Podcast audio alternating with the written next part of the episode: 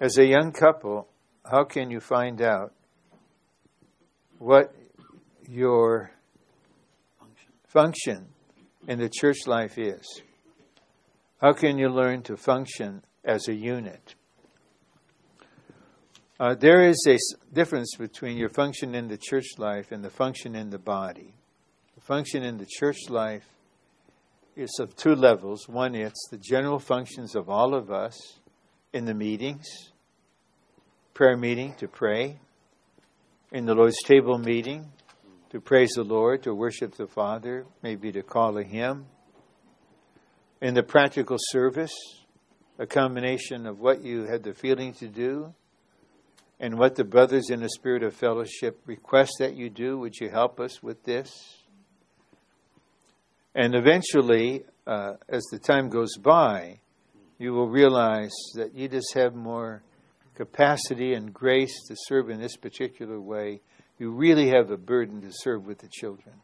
And you share with the brothers, I really would like to concentrate on this. And it may not help with book sales. Is that okay? And then what our function is in the body, that's something you don't try to find out. If you try to find out, you you, it'll, it'll elude you.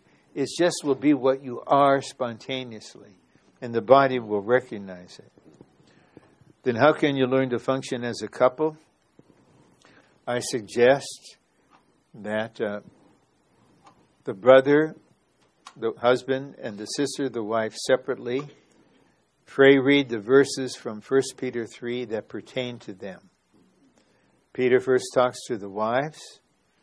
Uh, he gives them about having a, a meek and quiet spirit, about winning their husbands without a word, but by your manner of life. Then he turns to the brothers, and I'd like to emphasize this. He tells the husbands, You need to live with your wife according to knowledge so I don't do this anymore. But 20 years ago, when the fourth term brothers would ask for fellowship about this, I say, okay, I can save you 10 years in your married life. 20 I can't do. 10 I can do. How can I do this? Okay. You need to understand something how the female soul works. When something happens, and especially if you hurt them, they will remember this forever. Okay? And and they will be able to string all of these things together when you're having a dispute. And then after they've done it, they will say, You always do this. Okay. And then if you if you say you want to be clever, you just say, Okay, let's just say the opposite. You never do this. You never do this for me. You think she's giving an objective mathematical account. She's expressing a feeling, but you don't know that. So now you worsen things by saying, it's not accurate to say never. Because I distinctly remember on October 4th, 1997, I did this, and I did this two other times.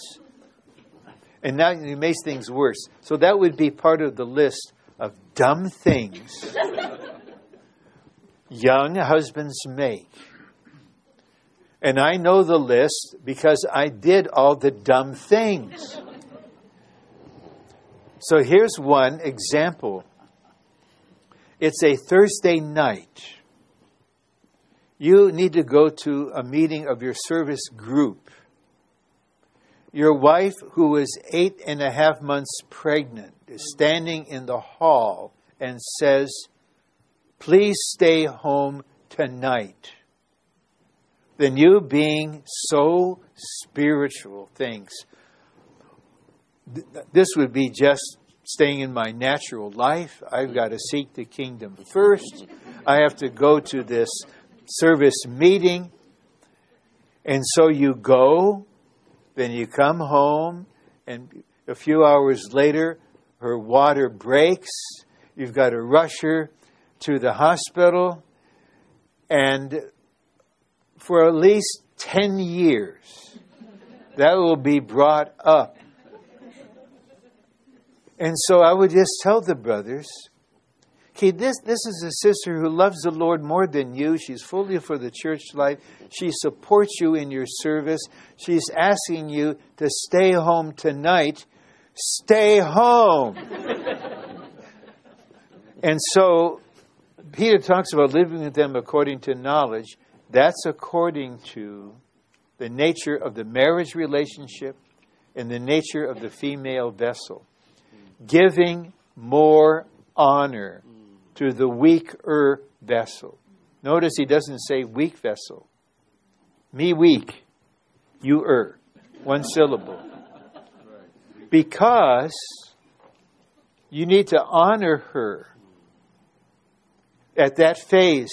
It could be monthly, it could be other kind of cycles. When she is at her lowest, that's when you need to care for her the most. So brothers need to learn this and Peter says this so that your prayers are not hindered, but all over the earth. A brother can pray with almost anyone else, but not his wife. A wife can pray with others, but not her husband. Because you can't come together and start being praying when there's just unresolved matters between you. But if you learn how to just settle everything we have not had an argument. We will never had an argument. We'll never have one. But we've had differences. We just needed to talk through. We just talked through. Now we're clear. I misunderstood this. Now I'm clear. I'm sorry for that. It's gone. Now we can pray. so we can be laughing and enjoying something, and two minutes later, we have the sense we need to pray, and we're not going from the flesh to the spirit. It's in one divine human realm at the same time. The, the greatest service is to be able to pray together. Then, as a unit, you open your home. As the unit, you care for the saints, like Aquila and Priscilla.